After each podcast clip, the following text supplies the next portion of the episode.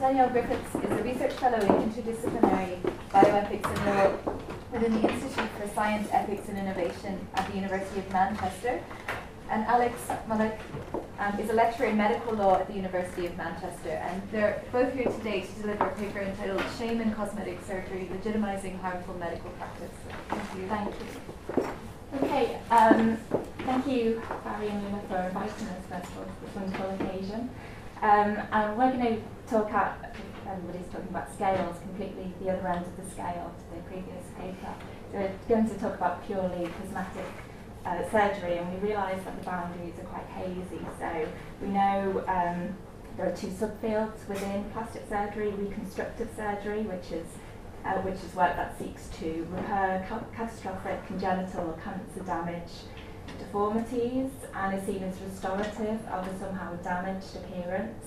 Whereas cosmetic surgery, what we want to concentrate on is entirely elective work that's seen purely as an enhancement of appearance. And we're fully aware of the kind of uh, blurry boundaries between therapeutic and non-therapeutic, but we really want to concentrate on surgery where no one would claim it would be a therapeutic basis.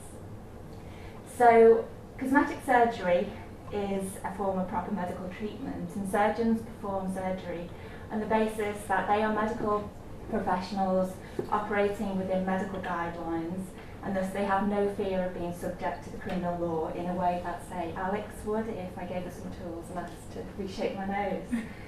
Um, and although increasingly popular, cosmetic surgery occupies what we are going to suggest quite a shameful place within medicine. Um, current trends and demands for certain kinds of cosmetic surgery pose particular risks. So, for example, female genital or designer vagina cosmetic surgery has risen in popularity in recent years, particularly and worryingly with younger women, um, and that's despite the harms and risks and per permanent damage it can give rise to. Um, the type, this type of surgery can give rise to concern that women whose bodies don't conform to a particular ideal, um, often perpetuated by the culture industry and things like pornography, these women then feel compelled to um, feel shame about their inadequacies and seek surgical solutions. And alongside this, we've been looking at how cultural representations of cosmetic surgery are increasingly uh, showing surgery gone wrong that are actually quite negative about cosmetic surgery. So in the context of such a shameful position, we want to explore how actually, how does cosmetic surgery legitimate itself? And we want to explore this through shame operating as a device that directly and indirectly drives and legitimates such an ethically suspect branch of medicine by displacing the negatives of this surgery onto certain patient psyches. And we'll suggest that this works in two ways, so individualised bodily shame um, and also shame projected onto what has been described as surgical others who are delegitimised through going too far or not making the right decisions in order to legitimate what is deemed to be proper, responsible surgery, yet we will say is in fact harmful surgery. And both processes um, rely on being included within this term proper medical treatment in order to medicalise and sanction some of its practices. So we want to finish by suggesting such surgery should not be subject to medical exception or uh, be included in proper medical treatment, and that may help del delegitimise some of the harmful practices. So um, the undergoing uh, surgery as a beauty enhancing treatment has increasingly become a lifestyle choice for increasing numbers of people. According to the British Uh, Association of Aesthetic Plastic Surgeons, there were fifty thousand one hundred twenty-two cosmetic surgery, uh, cosmetic procedures performed in two thousand thirteen, um, and that was a rise of seventeen percent from two thousand twelve. And the cosmetic surgery industry was worth seven hundred fifty million in the U K in two thousand five.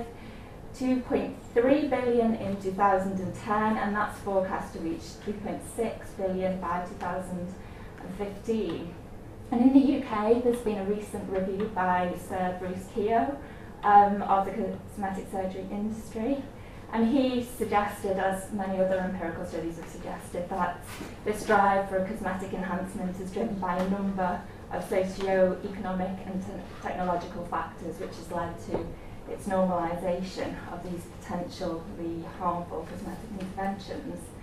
So um, it, more and more people will admit to having cosmetic surgery, whereas it was once quite hidden.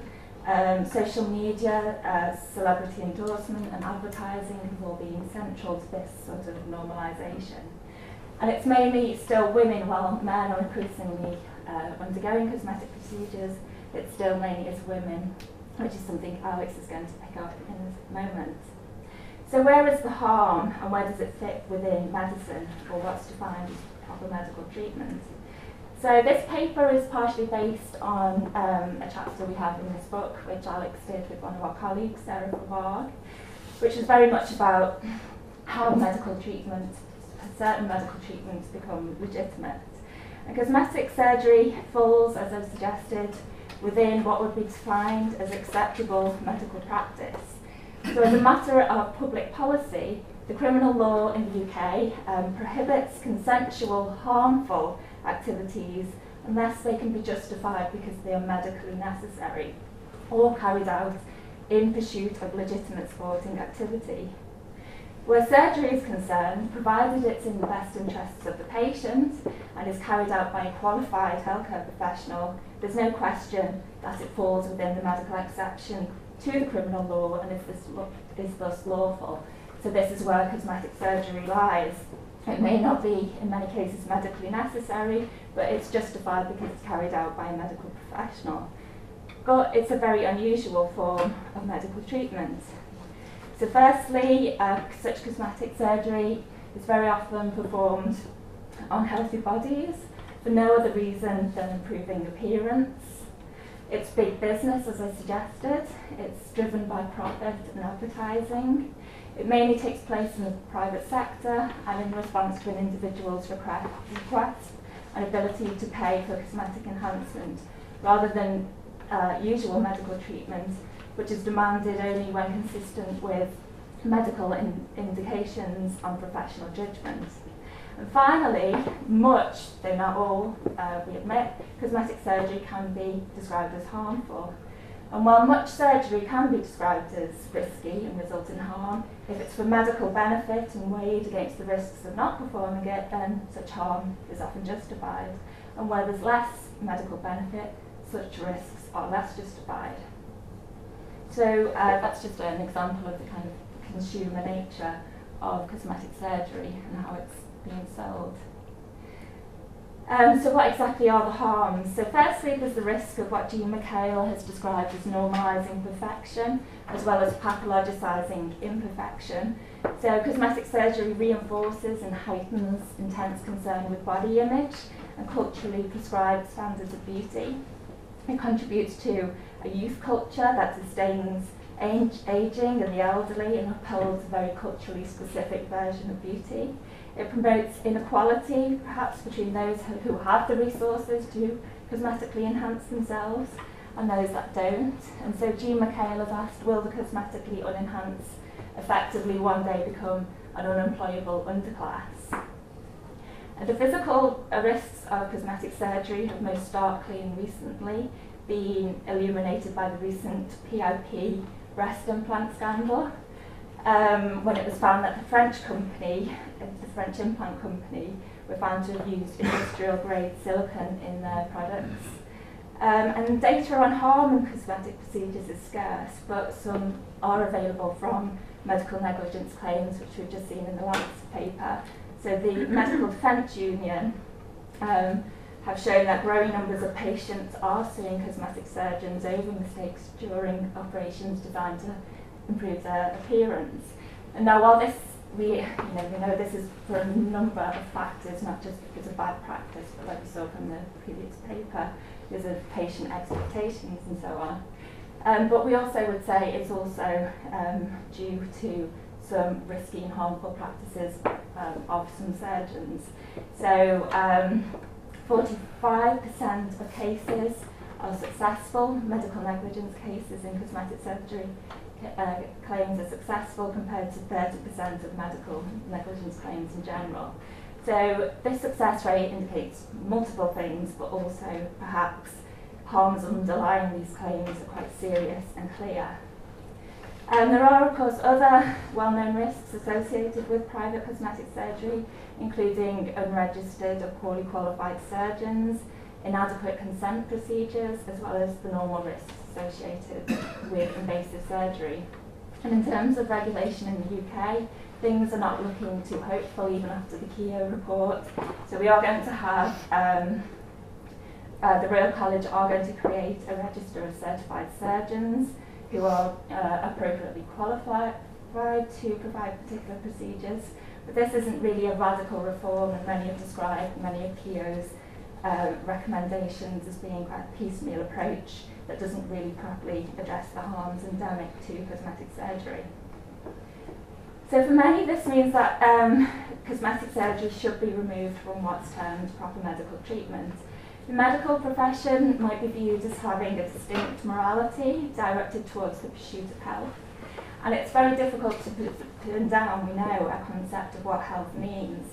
It remains quite elusive. But we do know that a significant moral value is placed upon the, the practice of medicine because of its importance of saving lives and promoting health. And that justifies the special status afforded by the medical exception to the medical profession. And many argue that cosmetic surgery falls out of this. So Miller uh, et al. Have argued invasive surgical procedures performed on healthy bodies for the sake of improving appearance lie far outside the core domain of medicine as a profession, which should be dedicated to saving lives, healing, and promoting health.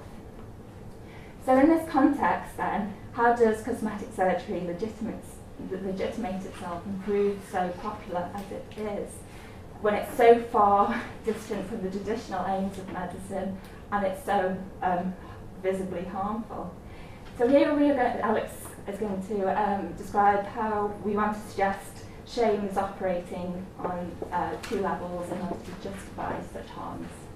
So uh, yes, as Danielle said, we, we, we think that shame operates in two levels. So first of all, in, in respect of the individual who feels shamed, and then there's the a sort of um, shaming of others, so others who perhaps go too far, um, or looking at others who perhaps we think, oh, they could really do the makeover.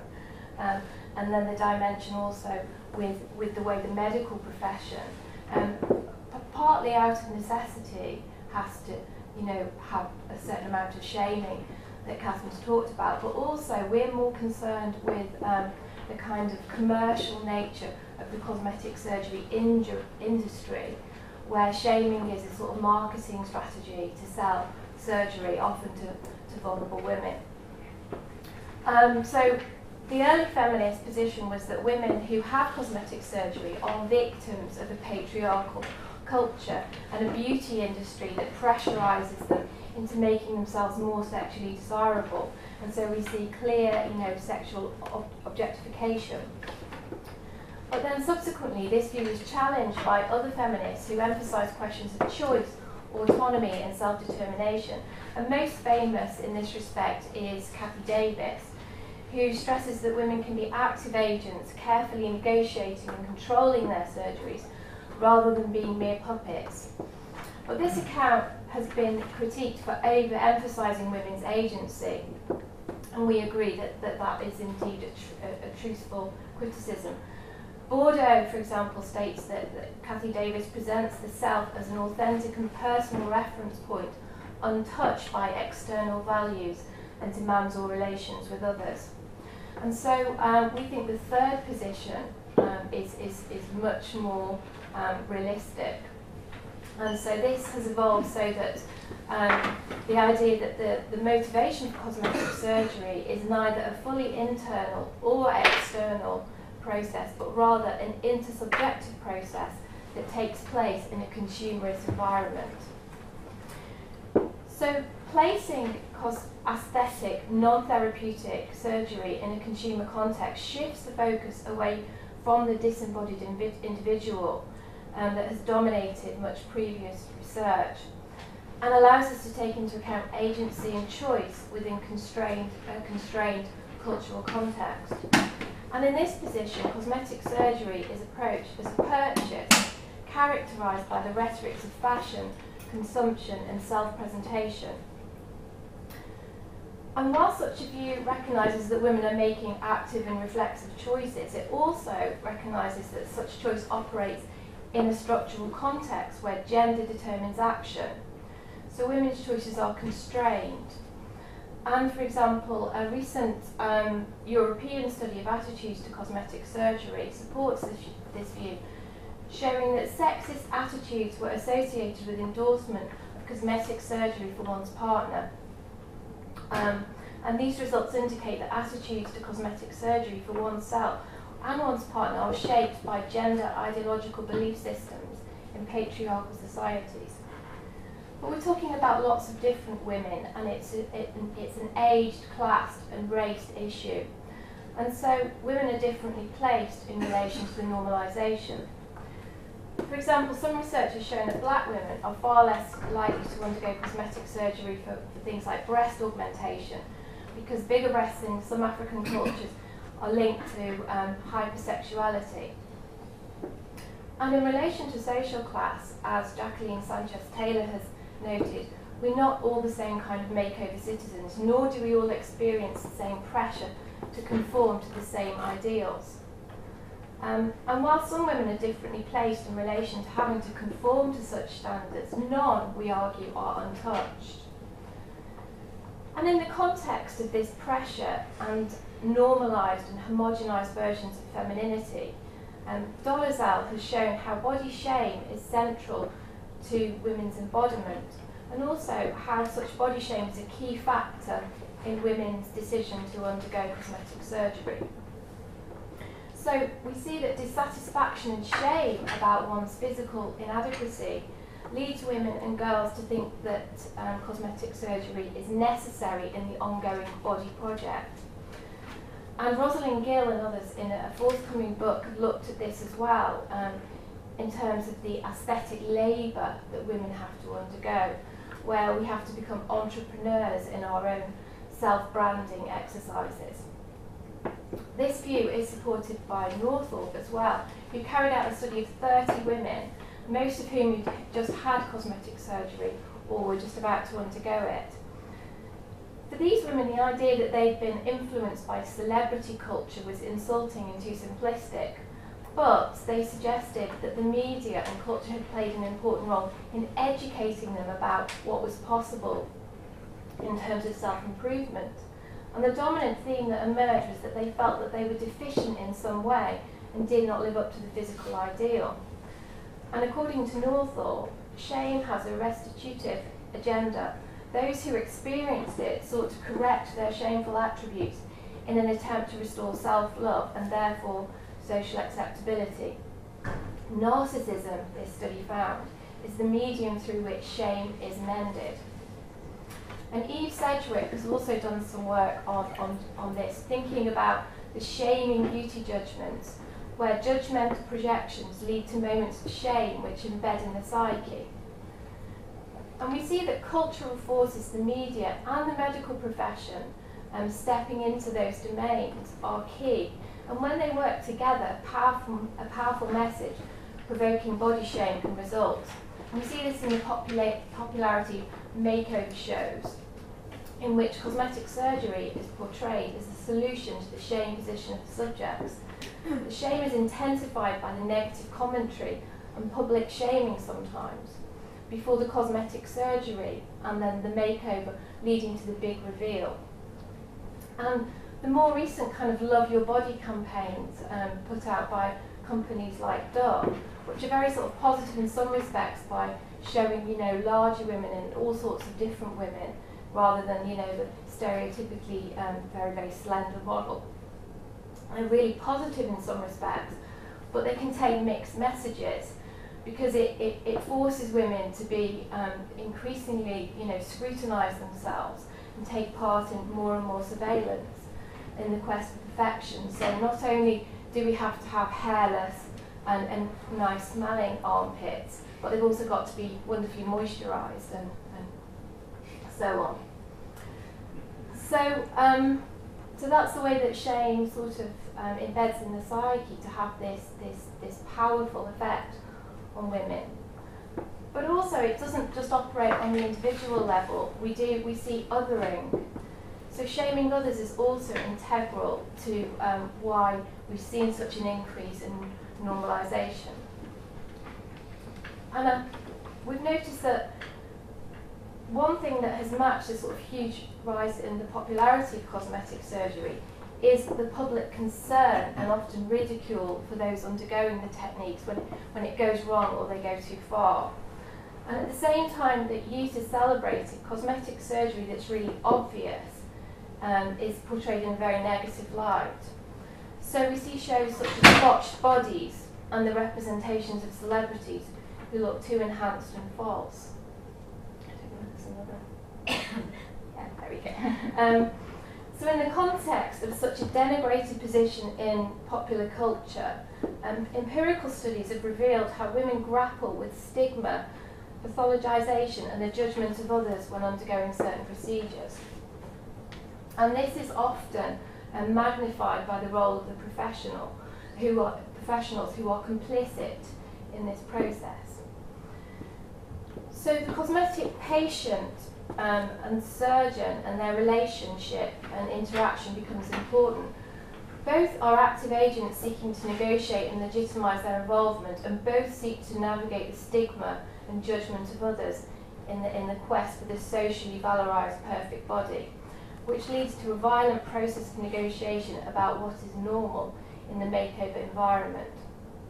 And through this process, both parties can be seen to be attempting to construct some form of proper medical treatment, um, which is sanctioned because it's healthy or corrective, um, and they can make a distinction between good, natural, corrective results and bad, shameful, sort of going too far results. And that kind of boundary marking seeks to normalise what is or what can, in fact, be very harmful. Um, And so we see that strategy through the creation of the surgical other or the surgical junkie. Um, people taking surgery too far, like Cher or Katie Price. And they are the special agents of the abject hybrid otherness that cosmetic surgery as an emerging technology requires to make itself legitimate. So, for example, Gimlin did some research which shows how women sought to distance themselves from that other by constantly referring to particular celebrities who've gone too far. And also class narratives impact on this, with, for example, working class women seeking perhaps more obvious surgery and more noticeable surgery, and other women seeking more natural, unnoticeable surgery.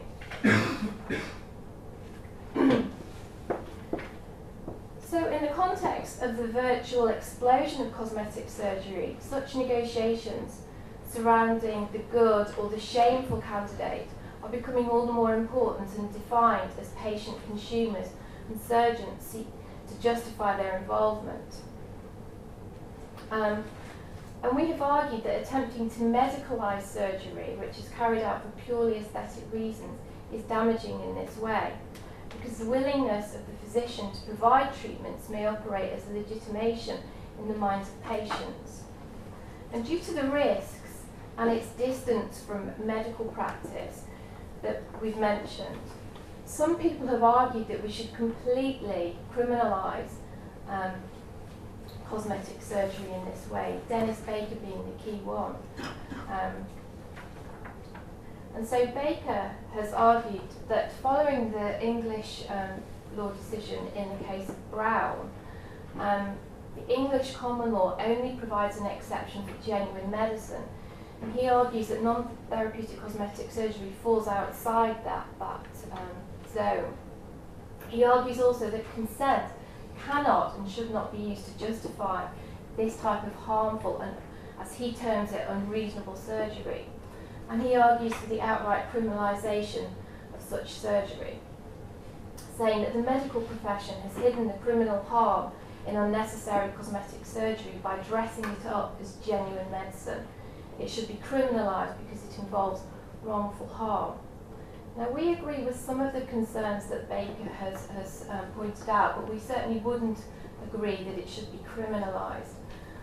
Rather, we think with that it should be separated from the sort of public policy justifications that have traditionally, and for very good reasons if we think about the origins of this type of surgery, um, but you know, in the context of the modern um, consumerist industry, we think it's time for a different um, regulatory approach.